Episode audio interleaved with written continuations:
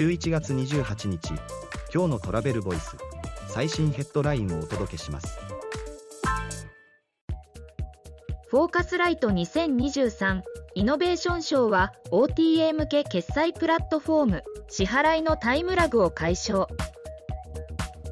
2023年のフォーカスライトイノベーションプログラムで優れたスタートアップ企業を表彰。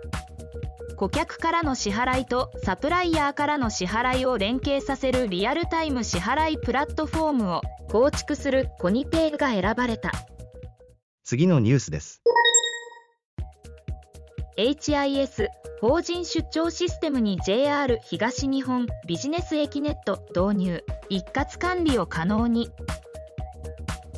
HIS HIS は法人出張管理システム HISBTM ポータルに JR 東日本の法人向け JR 券申し込みサービスビジネスエキネットを導入。月ごとの法人一括請求で不正ミスのリスクが低減。次のニュースです。企業のビジネスイベント2023年度は対面志向が高まる。一方でオンラインの使い分け傾向も JTB が企業が実施するビジネスイベント意識調査を実施。開催手法はオフライン志向も今後は効果に応じた使い分け傾向。イベントを通じた人的資本経営への課題認識も強い。次のニュースです。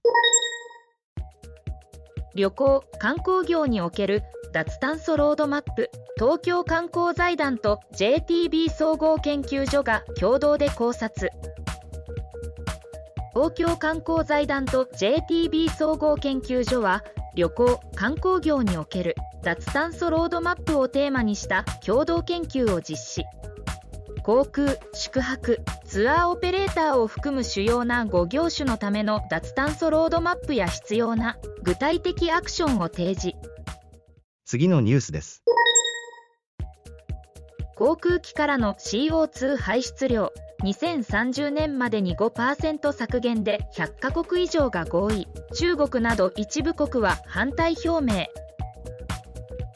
ロイター通信によると国連主導で行われた航空機からの排出量削減に関する会合で100カ国以上の国が2030年までに5%の二酸化炭素を削減することで暫定合意。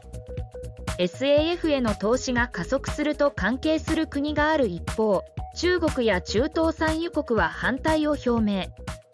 記事の詳細はトラベルボイス .jp で。ではまた明日。